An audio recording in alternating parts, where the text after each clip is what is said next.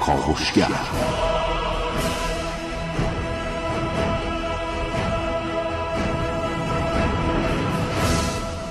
به نام خداوند بخشنده مهربان خانم آقایان دوستان شنونده سلام و صبحتون بخیر.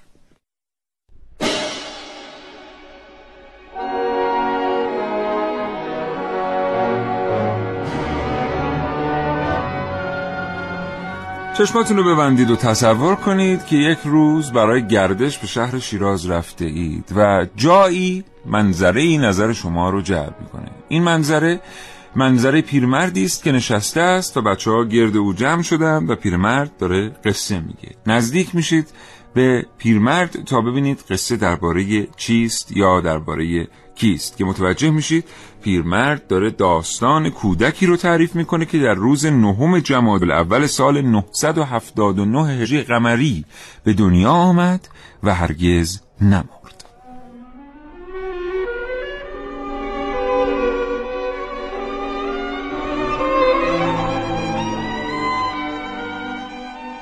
این برنامه از کاوشگر راجع به ملا صدرا بشنوید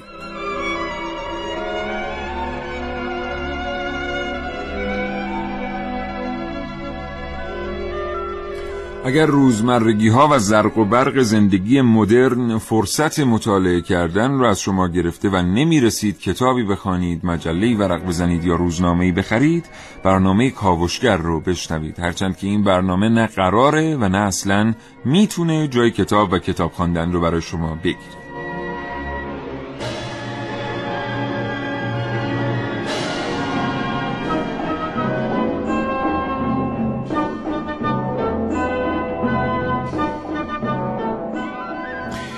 ملا صدرای شیرازی که بود در کدام خانواده به دنیا آمد در محضر کدام اساتید دانش آموخت و چه تأثیری بر دنیای فلسفه و علم و دانش گذاشت. ما ایرانی ها در مورد او چه می‌دانیم و چگونه یافته های او رو به کار بستیم؟ اینها و خیلی چیزهای دیگر در کاوشگر امروز.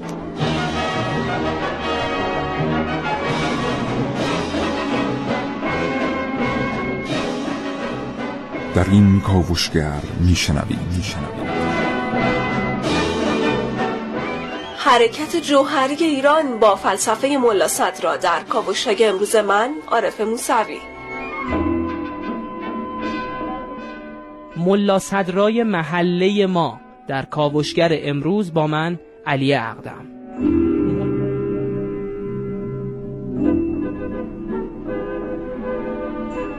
یا صفر صفر یا صد صد. در برنامه که مد نازنین علی دادیانی.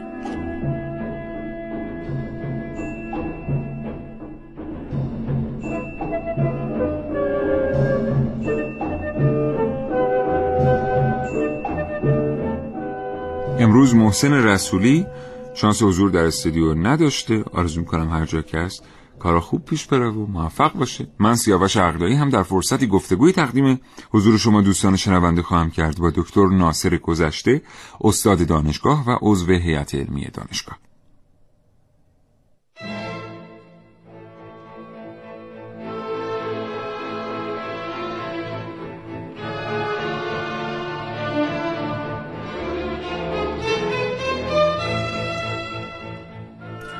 بله خب نام ملا صدرا صدرالدین محمد ابن ابراهیم قوام شیرازی است. تکرار می‌کنم صدرالدین محمد ابن ابراهیم قوام شیرازی. او در 979 هجری قمری زاده میشه و در 1045 هجری قمری چهره در نقاب خاک می‌کشه. لقب او ملا صدراست و او حکمت متعالیه رو بنیان گذاشته. حکمت متعالیه ای که بعدا تأثیر شگرفی گذاشت بر اندیشه سایر فلاسفه در ادوار مختلف تاریخی. و نکته غیر قابل تعمل در مورد ملا صدرا اینه که نام او بعد از گذشت این همه سال در محافل علمی بین المللی نه تنها زنده است بلکه همچنان میدرخشه و بسیاری از اندیشه های نو و امروزی بر پایه اندیشه کهن او بنیان نهاده میشن. و این مایه مباهاته برای ما ایرانی ها که ملا صدرا توانسته این همه سال زنده بمونه. اکسیر جاودانگی او دانش معلومات و نگاه بینقاب و عینک او بوده. چقدر خوبه که ما الگوهامون چنین آدمهایی باشن.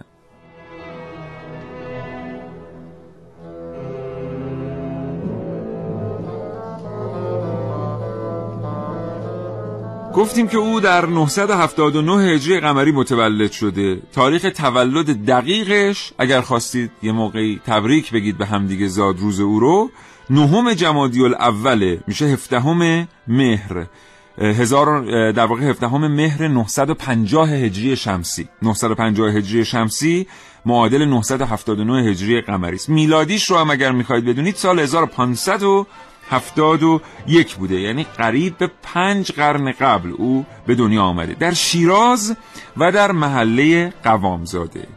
اسمش رو هم در همان زمان تولد محمد گذاشتند.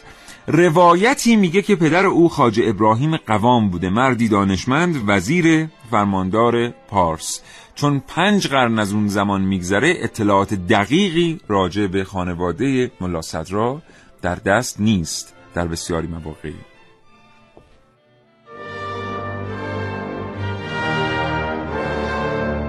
تعداد سلول های بدن انسان سوالیه که دو قرن قدمت داره. تعدادی از محققان دانشگاه بولوگنا در ایتالیا تلاش کردند که به این سوال پاسخ بدن. اونا با مطالعه سابقه مقالات تو این زمینه متوجه شدن که اولین بار این سوال در سال 1809 در ذهن دانشمندان ایجاد شد. امروز محققان با کنار هم قرار دادن تمام اعداد به رقم 37 تریلیون سلول رسیدن. در حقیقت در بدن ما 37 تریلیون سلول وجود داره که رقم شگفت و نکته جالبتر اینه که محققان دریافتن در هر دقیقه در بدن انسان سلول های جدیدی متولد میشه. طوری که وجود ما انسان ها در هر دقیقه وجودی جدید سلول های جدیده.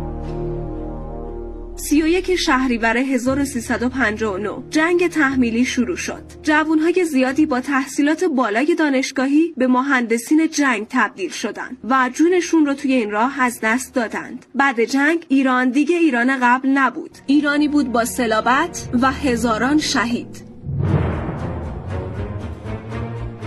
سال 1396 امروز جوانای ایرانی با تحصیلات بالای دانشگاهی در تلاشن تا با علم و دانششون برای این کشور ثروت کسب کنند. حالا با پشت سر گذاشتن تحریم ها و فراز و نشیب های زیاد سلول های جدیدی توی این کشور متولد شدن. سلول هایی که امید رو به ارمغان میارن. سلول های نو که نوید از سالهای آتی میدن.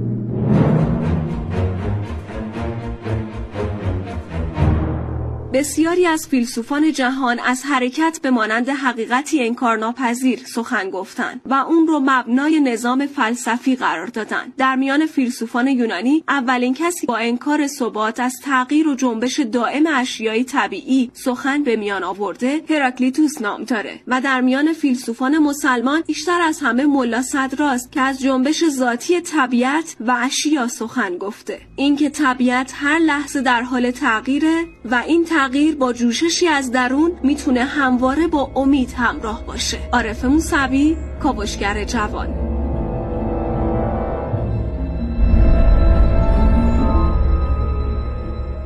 سپاسگزارم از همراهی شما با برنامه کاوشگر. آنچه از خانم موسوی شنیدید اشاره داشت به حرکت جوهری. در میان آراء ملا صدرا حرکت جوهری که میگه هر چیزی دائم در حال تغییره. و اگر نگاه کنیم به اندیشه های هراکلیتوس همونطور که در برنامه هم اومده بود از فلاسفه طبیعی بود که در افسوس زندگی می‌کرد. افسوس جایی در حال حاضر در ترکیه. او میگه که دوبار در یک رودخانه نمیشه پا گذاشت. چون بار دوم نه شما آن شمایید نه رودخانه آن رودخانه. و همه چیز در هر لحظه در حال تغییر کردنه. این در اندیشه های ایرانیان جایگاه ویژه‌ای داشته. این نگاه در اندیشه های ایرانیان جایگاه ویژه‌ای داشته. حضرت مولانا هم اشعار متعددی رو میشه پیدا کرد ازشون در تایید این موضوع. هر زمان نو می شود دنیا و ما بیخبر از نو شدن اندر بقا. پس تو را هر لحظه مرگ و رجعتی است. مصطفی فرمود دنیا ساعتی است. آزمودم مرگ من در زندگی است. چون رهی زین زندگی پایانی است. این یه نگاهی بود مثلا به اندیشه های حضرت مولانا. ما اینو می‌بینیم در اندیشه های ملا صدرا و موازی با او در خیلی جاهای دیگر جهان در اندیشه های فلاسفه دیگر. جناب آقای دکتر ناصر گذشته استاد ارزشمند و عضو هیئت علمی دانشگاه تهران پشت خط برنامه کاوشگر هستند. جناب آقای دکتر گذشته سلام می‌کنم به شما و صبحتون بخیر. سلام عرض می‌کنم خدمت شما و شنوندگان عزیز. امیدوارم روز خوبی رو پیش رو داشته باشید متقابلا امیدواریم شما هم روز بسیار خوبی رو پیش رو داشته باشید. جناب آقای دکتر گذشته امروز سال در واقع روز بزرگ داشته حکیم ملا صدراست. از شما بله. درباره این شخصیت و اندیشه هاش میشنویم. خواهش منم ارزم به حضورتون که خب تردیدی نیست که ملا صدرا یکی از حکمای بزرگ ایران هست و مجال هم خیلی اندک هست ولی چیزی که من معتقدم باید از این حکیم و حکمای بزرگ و کلا از فلسفه بیاموزیم. آورده های اینها این بزرگان هست برای اینجا و اکنون ما که ما از اون اندیشه های اینها در درست کردن حل کردن اصلاح وضع خودمون اصلاح مشکلات خودمون یا تشخیص مشکلات خودمون استفاده کنیم از این اندیشه های این بزرگان از جمله ملا صدرا. من معتقدم که تو دو تا محور حرف بزنیم اگر شما موافق باشین. یکی این که آغاز فلسفه از اصلا از کجا شروع میشه؟ از سقراط که بله. با نمی‌دانم آغاز می‌کنه. و این به نظر من پربرکت ترین و بهترین سرآغازه نمی‌دانیم و می‌خواهیم که بدانیم. اینکه ما حدود ادراک خودمون رو تشخیص بدیم چه چیزایی رو نمی‌دانیم. البته جهل مرکب که فاجعه است نمی‌دونیم که نمی‌دونیم.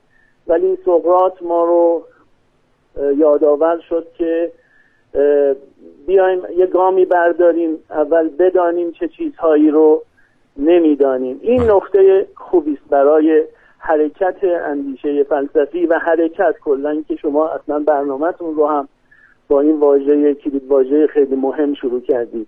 ما باید از اینجا شروع کنیم. فکر نکنیم که همه چی رو می‌دانیم فکر نکنیم که همه چی رو می‌فهمیم. تو هر عرصه ای اظهار نظر نکنیم تو هر عرصه ای سنجیده حرف بزنیم. و حدود ادراک خودمون حدود دانسته های خودمون نادانسته های خودمون رو بشناسیم. این آورده است که ملا صدرا و هر حکیم دیگه برای ما آورده و این خیلی به درد اینجا و اکنون ما می‌خوره. این می‌تونه خیلی برای ما مفید باشه. این ارزم به حضورتون که این محور که فلسفه این است. با نمی‌دانم شروع میشه. نمی‌دونیم نمی‌فهمیم. این بله. این به نظر من برای اینجا و اکنون ما این خیلی لازمه. بله. و خیلی از می‌خوام فرمایش شما رو قطع می‌کنم و خیلی باعث شگفتی است که برجسته ترین آدم ها که نامشون به خاطر تاریخ سپرده شده همین کسانی هستن بر سر جمله نمی‌دانم ایستادند. نه برعکس. خود این بله. خیلی جالبه یعنی با گفتن نمی‌دانم برجسته شدند و ماندن بله. در تاریخ شما الان شما بهتر از من می‌دونید فیلسوف آلمانی کانت امانوئل بله. کانت که اصلا فلسفه به ما قبل کانت و ما بعد کانت بله. به حضور شما تغییر جدی اصلا بله دقیقا روی این مسئله متمرکز شده که اصلا حدود توانایی های ادراک ما چی ما سنگ بزرگ نزنیم آرزوهای بزرگ نداشته باشیم. امیال ناشدنی نداشته باشیم. بی خودی دنبال یه سری ایدا دنبال ایدئال بودن خوبه. ولی در عرصه عمل و برنامه ریزی دنبال یک سری ایده های شدنی باشیم.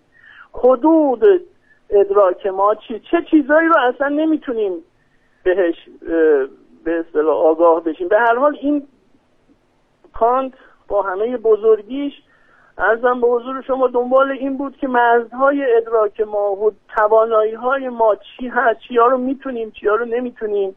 این من به نظرم از اینجا ما می‌تونیم به یک معلفه مهم دیگر اقلانیت. گذار کنیم و اون تشخیص امور شدنی از ناشدنی است. یعنی الان به نظرم اگر ملا صدرا الان برای اینجا بود این پیام رو برای ما داشت. این نکته رو برای ما داشت که ما تشخیص بدیم امور ممکن رو از امور ناممکن. این خیلی مهمه. این برای اقلانیت اه، بله. خیلی مهم هست که این یه هوشی می‌خواد یه سنجشی می‌خواد یه مطالعه می‌خواد. بله. ما دنبال امور ناشدنی نباشیم. دنبال یه چیزای به اصطلاح خیالی و موهوم نباشیم. بیایم ببینیم که امور شدنی چی هست. البته تشخیصش کار مشکلی است. خب باید کار مشکل رو انجام بدیم. چه چیزایی شدنیه؟ از میون این شدنی ها مطلوب رو انتخاب بکنیم این به نظرم بله. این آورده بسیار بسیار مهمیه. آورده بله. صدرا برای ما از سوی دیگه یه خصوصیت اخلاقی داشته که حالا جان دکتر گذشته در موردش برای ما توضیح خواهند داشت خواهند داد ما می‌دونیم که فلاسفه یه خصوصیتی داشتن بیشترشون و اون این بوده که می ایستادند تا ثابت کنند گذشتگان مسیر درست رو نرفتند بله. ولی ملا صدرا آنچه که گذشتگان گفتند رو گرد میاره بله. و نیکویی رو از همه در واقع این آراء پیشین جمع می‌کنه و در نهایت بله، یک بله. اندیشه واحد نیکو می‌سازه و بله، این. روحیه بسیار بسیار زیبایی است حالا آقای دکتر گذشته. بهتر برای ما خواهند گفت بله به نکته خیلی خوبی اشاره کردید معلوم میشه شما هم ماشاءالله به اصطلاح مطالعه دارید در زمینه. فلسفه کلا ایران یه واقعیتیه شعارم نیست ایران ایران سرزمین فلسفه سرزمین عقله و من واقعا منهای اینکه یه ایرانی هستم به این سرزمین افتخار می‌کنم که فلسفه رو فیلسوف و فلسفه پروره. بله همینطوره. ببینید این میراث رو درست میفرمایید. فیلسوف ببینید ملا صدرا فیلسوف نفی نیست. فیلسوف نقد هست. بله. اما فیلسوف نفی و یعنی در واقع روی کردش نفی و سلب نیست. البته این رو از فارابی به ارث برد. بله. فارابی فیلسوف جمعه. بیایم اندیشه های دیگران رو به گفتگو در بیاریم. فیلسوف گفتگوست اگر ارسطو و افلاطون با هم اختلاف نظری دارند بیایم ببینیم نقاط مشترکشون چیه. بیایم ببینیم که چه چه گفتگویی می‌تونیم بین اینها ایجاد کنیم؟ بیایم ببینیم که چه سنتزی سنتز یعنی هم بر هم نهادی بله. می‌تونیم از اینها و یه دستاوردی از اینها ایجاد بسا درست بکنیم. انصافا این میراث رو ملا صدرا از ابن سینا از بزرگان دیگه مثل فارابی به ارث برده و انصافا هم همینطوره. ملا صدرا فیلسوف سنتزه. فیلسوف این هستش بله. که از این تزها و آنتی تزها از این رویکردهای ضد و اون یکی ضد و اون نقدها بیاد یه راه سومی رو ما بر بگیریم. برای اینجا اکنونمون برای اندیشه هامون بله این روی کرد روی کرد خیلی خوبیه. ببینید بله. البته یک نکته ای من عرض کنم باید توجه کنیم. اگر ملا صدرا همچنان که فارابی فیلسوف گفتگو هست و فیلسوف جمع هست این گفتگو و این راه سنتز رو رفتن و این فیلسوف جمع بودن نیازمند مشارکت همدلانه است. چیزی که یاسپرس میگه یاسپرس اون بله. فیلسوف معاصر آلمانی. بله. ببینید این مشارکت همدلانه است. یعنی ما بیایم با فیلسوفان دیگر با اندیشه های دیگر. مشارکت همدلانه داشته باشیم گفتگو کنیم و سعی کنیم یه سنتزی برای خودمون فراهم بکنیم و دست یک راه سومی رو فراهم بکنیم. با سلب و نفی و چه می‌دونم ترد و اینها چیز مخالفه. معلومه که حکیمی بزرگی مثل ملا صدرا که میراثبر حکیم بزرگی مثل فارابی هست. معلم ثانی. معلومه که همینطوره. راهش همینطوره. یعنی با اندیشه های از سعی می‌کنه از اندیشه های عرفانی بهره بگیره. از اندیشه های کلامی بهره بگیره. از اندیشه های متعلهان دیگر بهره بگیره. از اندیشه های طبیعت شناسان و علوم و فنون مختلف بهره بگیره. و یک برهم نهادی از اینها بله. اصطلاح ارائه کنه و این بله. واقعا خوشحالم از اینکه شما رو انگشت روی این نکته گذاشتید سپاسگزارم آقای دکتر گذشته چرا به ایشون میگن صدرالمتعلهین بله ارزم به حضورتون که ببینید راهی که ملا صدرا میره ببینید جناب آقای من عقدایی دارم. هستم جناب آقای دکتر آقای- گذشته عقدایی هستم بنده آقای عقدایی بله. جناب آقای عقدایی خوشحالم از آشنایی با. بنده هم همینطور به همین ترتیب باعث. افتخار بنده است. بله بله ببینید این این صدرالمتعلهین این خیلی مهمه این باز نکت انگشت گذاشتی روی نکته خیلی مهمی ببینید راه میانه راه اعتدال بین زمین و آسمانه یعنی چه یعنی اینکه ما در عین اینکه خدا باور هستیم ملا صدرا هم همینجور بود. خدا باور بود خدا محور بود مسلمان بود شیعه بود ارزم باور داشت. ما در عین اینکه خدا باور هستیم عقل محور باشیم. یعنی این خدا باوریمون رو با تعقل با استدلال این دو رو با هم یه اعتدالی یه گفتگویی باز یه سنتزی میان اینها ایجاد بکنیم. متعله یعنی خدا محور خدا شناس خدا باور. اما خوبی ملا صدرا چیست؟ آورد که, بر که به درد اینجا و اکنون ما هم می‌خوره.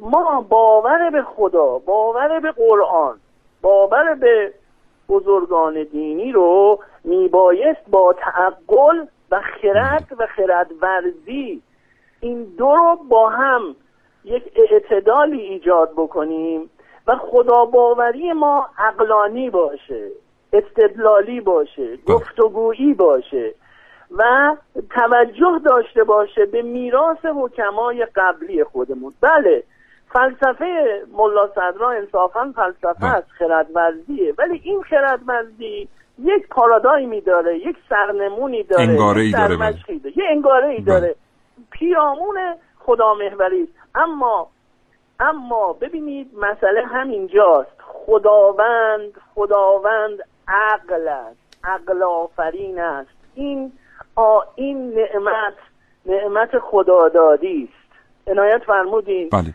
انبیا رو هم که فرستادن کتاب رو هم که فرستادن ما رو به خردورزی و تعقل دعوت کردند.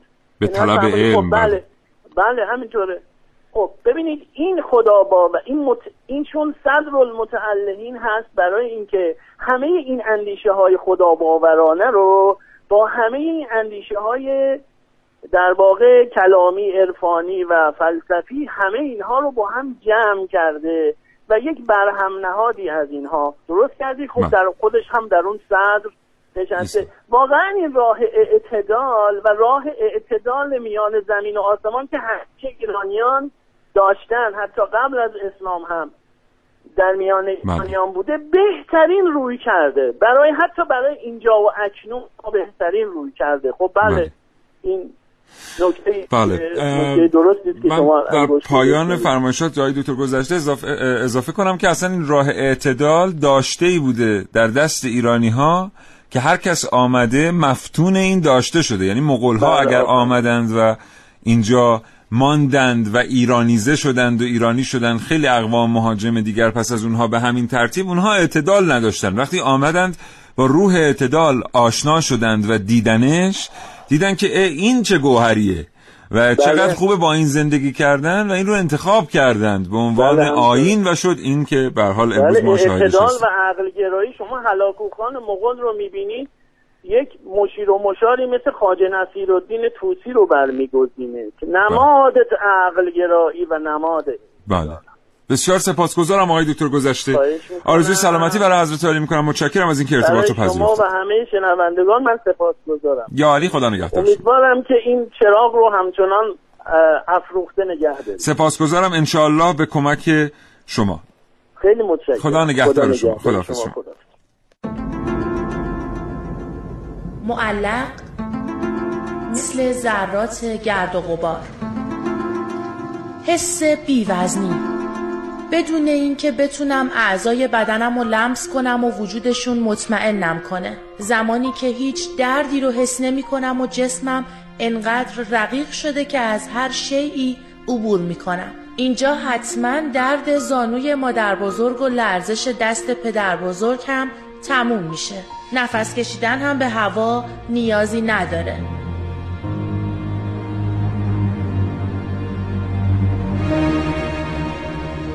این جهان من بعد از مرگ.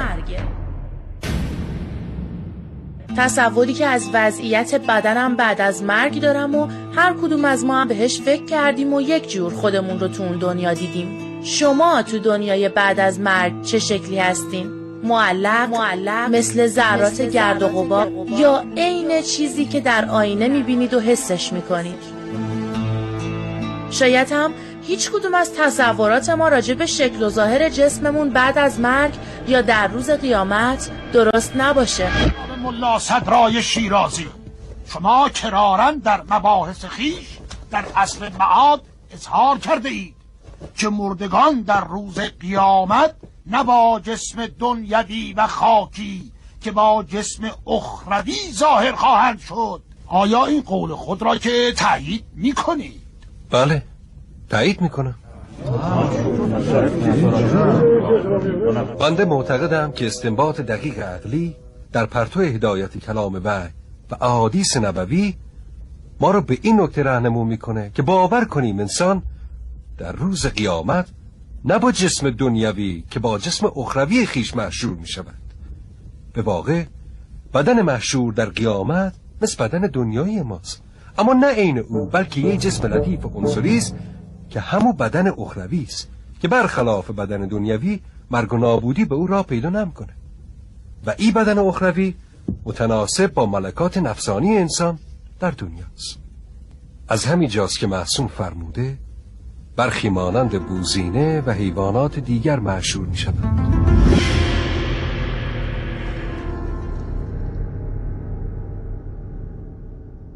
بسیار سپاسگزاریم که یک ساعت وقت بسیار ارزشمندتون رو در روز صرف شنیدن این برنامه می‌کنید. اضافه کنیم به آنچه در ملا صدر گفتیم این موضوع رو که او بسیار مهربان بوده و بسیار رعوف یک کار بسیار ارزشمندی که انجام داده این بوده که اندیشه های پیشینیان خودش رو بروز کرده.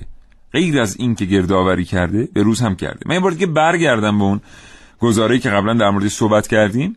اینکه معمولا فلاسفه با نفی افکار پیشینیان معروف می شدند یعنی کسی می اومده یه نظریه ای رو می‌داده دنیا طرفدارش می شدن بعد از گذشت یک قرن چهره دیگری ظهور می کرده می اومده آراء اون رو نفی می کرده و او رو زیر پا میگذاشته آرائش رو معروف می شده می گفتن دیدید فلانی اومد گفت سقرات دروغ میگه. دیدید فلانی اومد گفت ارسطو دروغ میگه. و به این ترتیب شهرتی پیدا می کرده اما ملا صدرا آراء کسی رو نفی نمی‌کنه. البته او بخشی از آراء گذشتگان خودش رو نفی کرده. اما شخصیت فلسفی فیلسوفان پیش از خودش رو نقد کرده ولی نفی نکرده. خب آراء او مجموعه از آراء شهاب سروردی است ابن سینا رو میشه دید. در آراء او ابو یعقوب رو میشه دید. ابن عربی رو میشه دید از دانشمندان اندلسی ولی یه کار قشنگ دیگری که اون کرده این که بروز کرده اندیشه های اینها رو. یعنی بر اساس اون اتفاقاتی که در عهد صفوی در ایران میافتاده و اون سبک زندگی که به زعم ملا صدرا مردم بهش نیاز داشتند بر اساس اون می اومد اندیشه ها رو به روز می‌کرد اساسا خیلی ها معتقد هستند که ملا صدرا فیلسوفی است که فکر می‌کنه فلسفه برای زندگی است و باید از فلسفه بهره جست برای پیدا کردن بهترین راه برای زندگی با توجه به شرایط روز. آنچه او گفته به درد دوران صفویه میخورده ولی قابل به روز رسانی است. همه اینها رو گفتم که اینو بگم. ما در سالیان گذشته مثلا در این یک قرن گذشته کی آمده ایم اندیشه های ملا صدرا رو به روز کنیم؟ امروز در سال 1396 این چه اندیشه است خیلی از ماها داریم که فکر می‌کنیم آنچه ملا صدرا رو به صدر نشوند نمی‌تونه ما رو به صدر بنشونه. قطعا می‌تونه اگر که ما بتونیم اندیشه ها رو به کنیم. اگر ما بتونیم بیام نگاه ملا رو ازش استفاده کنیم برای حل کردن معضلات امروزیمون. موزلات شخصیمون موزلات خانوادگی و اجتماعیمون. حتی در عرصه سیاست هم میشه از اندیشه های این بزرگان بهره جست. اما همه چیز به این برمیگرده که ما چگونه نگاهمون رو بهشون تنظیم کنیم؟ اینجوری تنظیم کنیم که ملا صدرا کسی بود که در شیراز زاده شد و یکی از مفاخر ماست و یه حجره ای هم در مدرسه التفاتیه در قزوین داره که الان هم هست. یعنی شما می‌تونید برید ببینید. این برای میراث فرهنگی که مردم برن حجره آقای ملا صدرا رو در مدرسه التفاتی قزوین ببینند نگاهمون اینجوری باشه. یا نگاهمون اینجوری باشه که این اندیشمندان در پی اندیشمندان دیگر آمدند تا یه خط سیری رو امتداد بدن. خط سیری که الان رسیده به ما و ما باید باز امتدادش بدیم. نگاه ما به این آدم ها مهمه. نگاه ما به ابن سینا متاسفانه الان در سطح جامعه که نگاه می‌کنیم این شکلیه که او یک حکیم برجسته بود یه دوره اومد باعث افتخار ایرانیان شد و رفت. در صورتی که نگاه اروپایی ها به دانشمندان خودشون این چنین نیست. آقای کوربن در مورد ملا صدرا خیلی صحبت کردن. هانری کوربن می‌تونید کتاباشو بخونید در مورد ملا صدرا خود آقای قربان رو ببینید نگاه اروپایی بهش چطور هرچند آقای قربان خیلی قدیمی نیست ولی نگاه کنید نگاه چطوره. مثلا ببینید نگاه اروپایی به ویلیام شکسپیر چگونه نگاهیه. آیا او رو یک شاعر و نمایشنامه نویسی می‌دانن که اومد یه چند روزی هم زندگی کرد و بعدم مرد و رفت و حملت هم از او به جا مونده و هر چند وقت یه بارم این نمایش رو اجرا کنن؟ نه. او رو امتداد دهنده خطی می‌دونن که الان در دست خود اروپایی هاست و اونها باز دارن امتدادش میدن. و این اتفاق بسیار اتفاق فرخنده است. در برخی موارد در کشور ما افتاده ولی بسیار محدود. چقدر خوبه. منی که تو این کشور زندگی می‌کنم و مخاطب دنیای علم و دانش هستم ملا صدرا رو بشناسم. واقعا از کنارش نگذرم. شاید او چیزی برای من داشته باشه. اگر اینطوری بهش نگاه کنم مطمئنا از او برداشت هم خواهم کرد. ولی اگر به عنوان یک قصه تاریخی بهش نگاه کنم هرگز ازش اون برداشته که باید رو نخواهم داشت.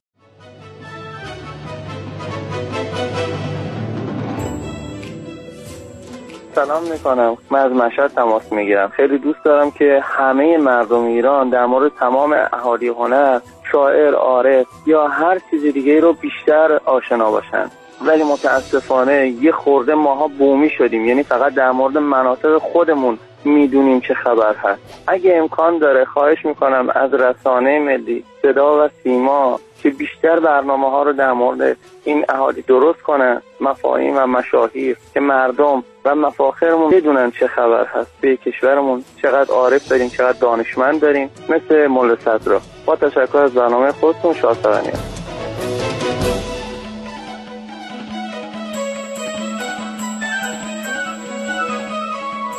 خواستم در مورد موضوع برنامه بگم چرا ایرانی نباید ملا صدرا رو بشناسه؟ کمکاری خیلی میشه. چند وقتی پیش در نیشابور من چون خراسانی هستم کنگره ای بود که با یک خارجی گریه می‌کرد. من کنجکاو شدم از مترجم پرسیدم خیلی از کشورهای پیشرفته امروز جان ندارن همچی اشخاصی رو. واقعا جای یه برنامه ای تو صدا سیما خالیه. من تشکر می‌کنم از اینا عقدایی در برنامه خوبش. تشکر می‌کنم. علی اکبر پاسدار از سمت شهرستانی کوی ایتلاهاش گرمه.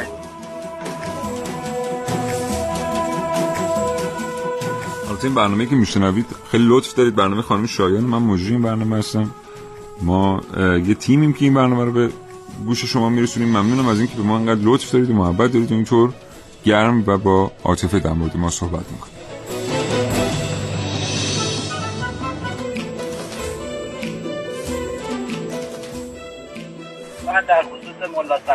می‌خواستم روی مبحث حرکت جوهری بگم که ملا صدرا پیش از انیشتین ماده به انرژی رو مطرح می‌کنه در مبحثی که انسان در روح و اون موقعیتی که روح انسان نه به این حالت جسمانی در قیامت ظاهر میشه و این مبحث یه مبحث بسیار مهمه که قبل از انیشتین این مساوی MC2 رو اثبات کرده. ممنون متشکرم.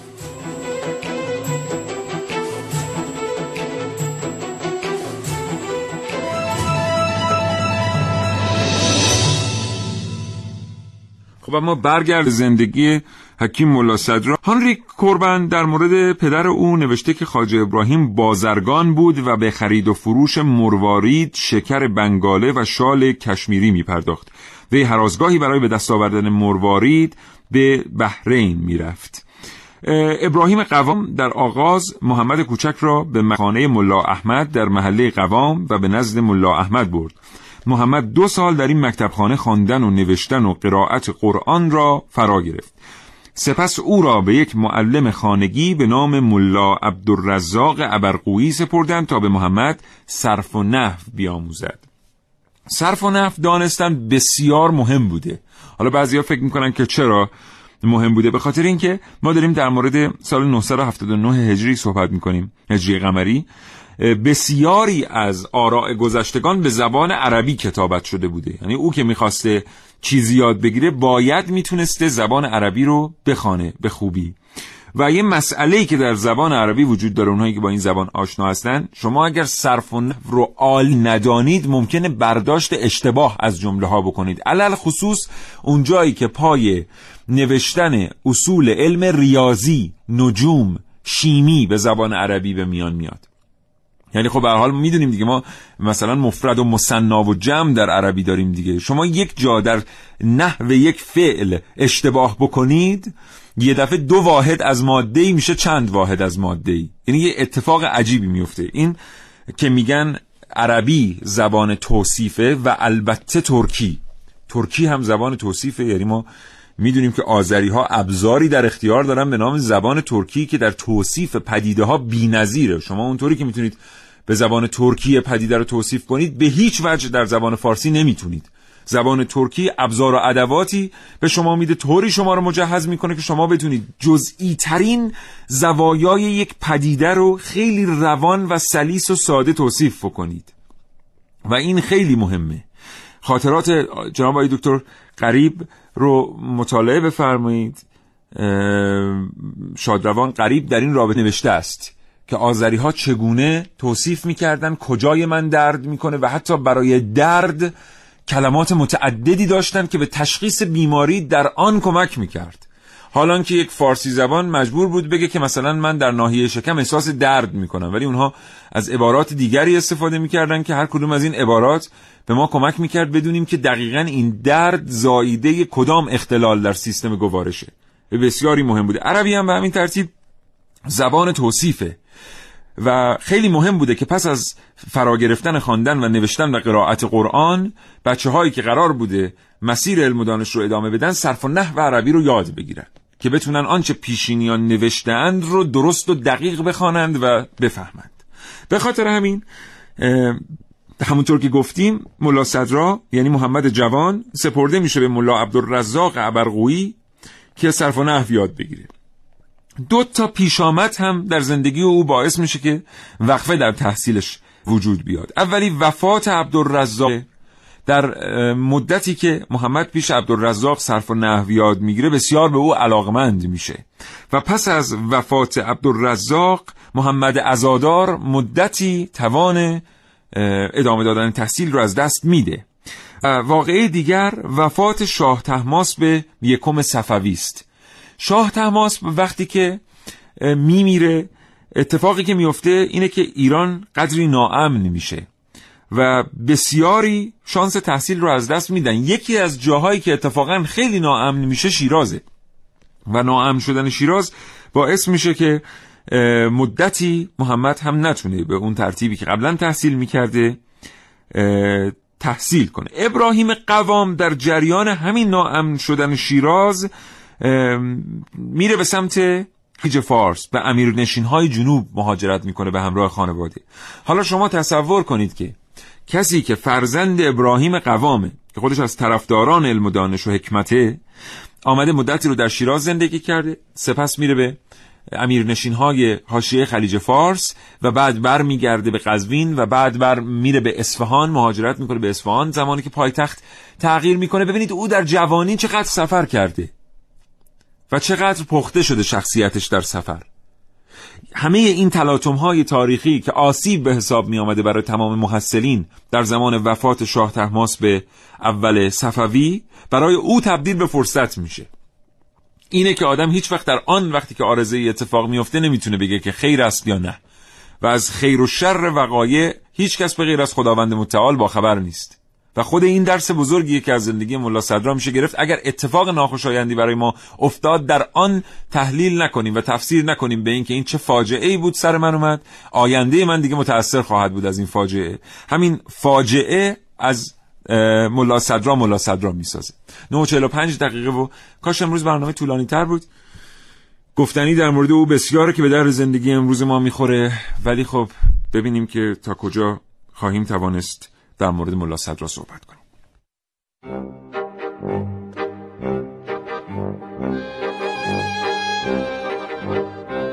میگم تو دیروز چرا اون حرفو به مریم زدی؟ وا خب آدم باید روک باشه هرچی تو دلشه بگه به همه کی گفته؟ این کتابه اون کتابه چیه؟ یه گزیده ای از کتابای این روانشناس معروفه آها بعد تو همون گزیدهشون نوشته هر جا میری با مردم دعوا و بحث را بندازی همه رو خسته کنی؟ بله اینجا نوشته نوشته همه جا با مردم صحبت کنی بعد وقت از تو همون جمله های کوتاه و بریده شده فهمیدی باید با دوستای قدیمیت قطع ارتباط کنی؟ بله صفحه چهل نوشته بعد این گزیده ای از چند کتاب ایشونه؟ فکر کنم ده جلده خوندی اون ده جلدو؟ نه بابا کی حوصله داره همین گزیدهشو می‌خونم بسته دیگه بسته؟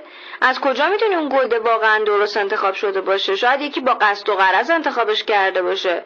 اصلا شاید قبل و بعد اون جمله هایی که الان زندگی تو رو به هم ریخته یه چیزی باشه که معنای اون جمله رو عوض می‌کنه. باز پیچیده شدی یا؟ یعنی چی؟ یعنی باید بری هر ده جلد کتابای اون آدمو بخونی تا ببینی دقیقا منظورش از این جمله ها همون چیزی که برداشت کردی یا یه چیز دیگه است. میگم ده جلده. خب پس اون کتاب گزیده رو بده من بندازمش دور. دیوونه شدی؟ نه ولی تا وقتی که تو کامل نمی‌دونی اون روانشناس تفکرش چجوری بوده و چجوری زندگی می‌کرده نباید جمله‌هاشو الگوی زندگیت کنی. یا اینکه اصلا کلا باید بذاریش کنار. بابا خب خوبه که یکم ازش می‌دونم در حد خودم. اصلا هم خوب نیست. اینکه هیچی ازش ندونی خیلی بهتر از اینه که کم بدونی با همون اطلاعات کم هم تفکرتو بسازی. اصلا بذار یه چیز جالب برات تعریف کنم.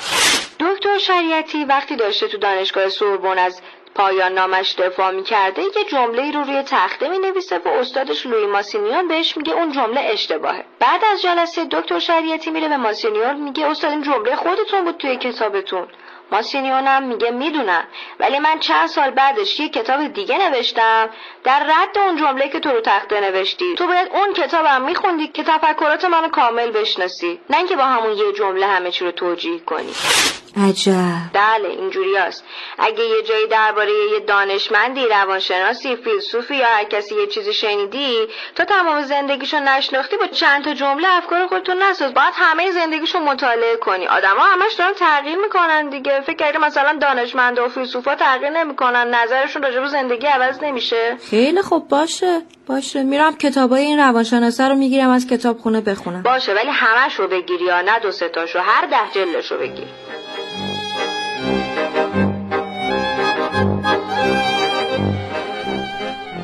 کم دانستن از یک موضوعی گاهی اوقات به مراتب از ندانستن اون موضوع خطرناکتره. آشنایی اندک هم با اندیشه های یک فرهیخته گاهی اوقات به مراتب از نشناختن و او آسیب بیشتری داره.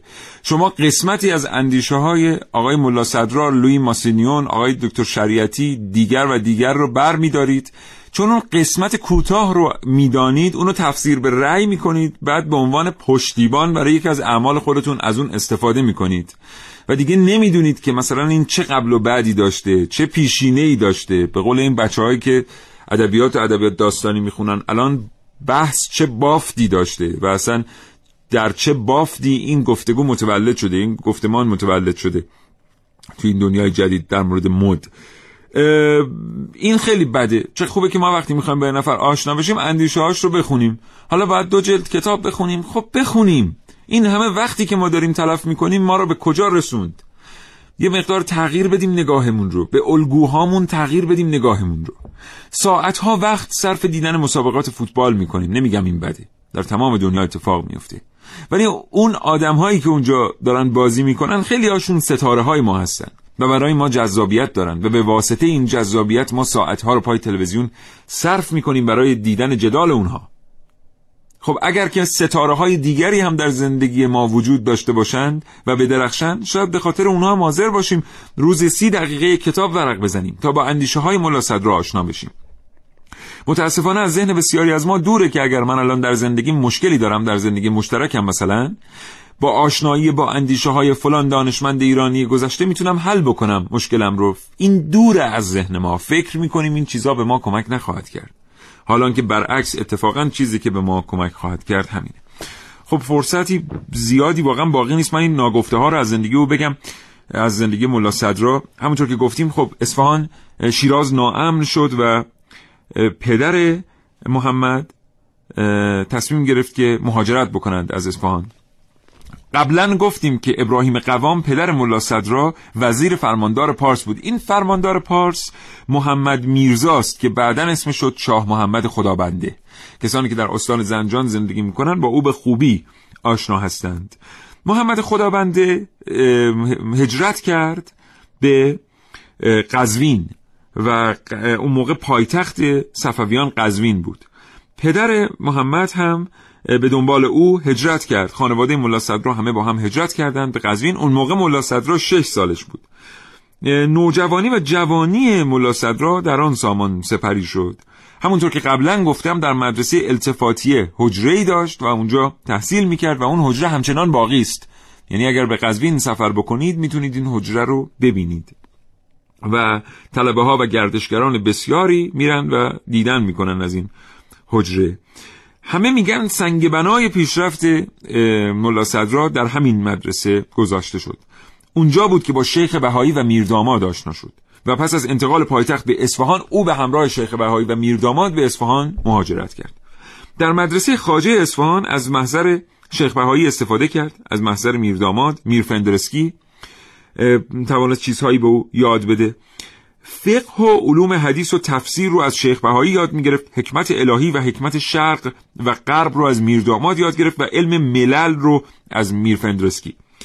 به هر حال شاه عباس یکم در پایان سال 999 هجری قمری بعضی ها میگن البته 1006 از قزوین به اصفهان نقل مکان کرد و این شهر رو به پایتختی خیش برگزید که البته چه انتخاب پسندیده ای هم بود اون موقع. و ملا صدرا پس از کسب درجه اجتهاد به تدریس در مدرسه خاجه پرداخت. اما از اونجایی که نظریاتش قدری متفاوت بود با نظریات علمای زمانش آخ زمان تموم شد. عذرخواهی می‌کنم. با مشکلاتی مواجه شد و بخوانید بخوانید در مورد زندگی ملا صدرا بخوانید بیشتر و بدانید که او چگونه او سالهای آخر عمرش رو به عبادت و ریاضت پرداخت.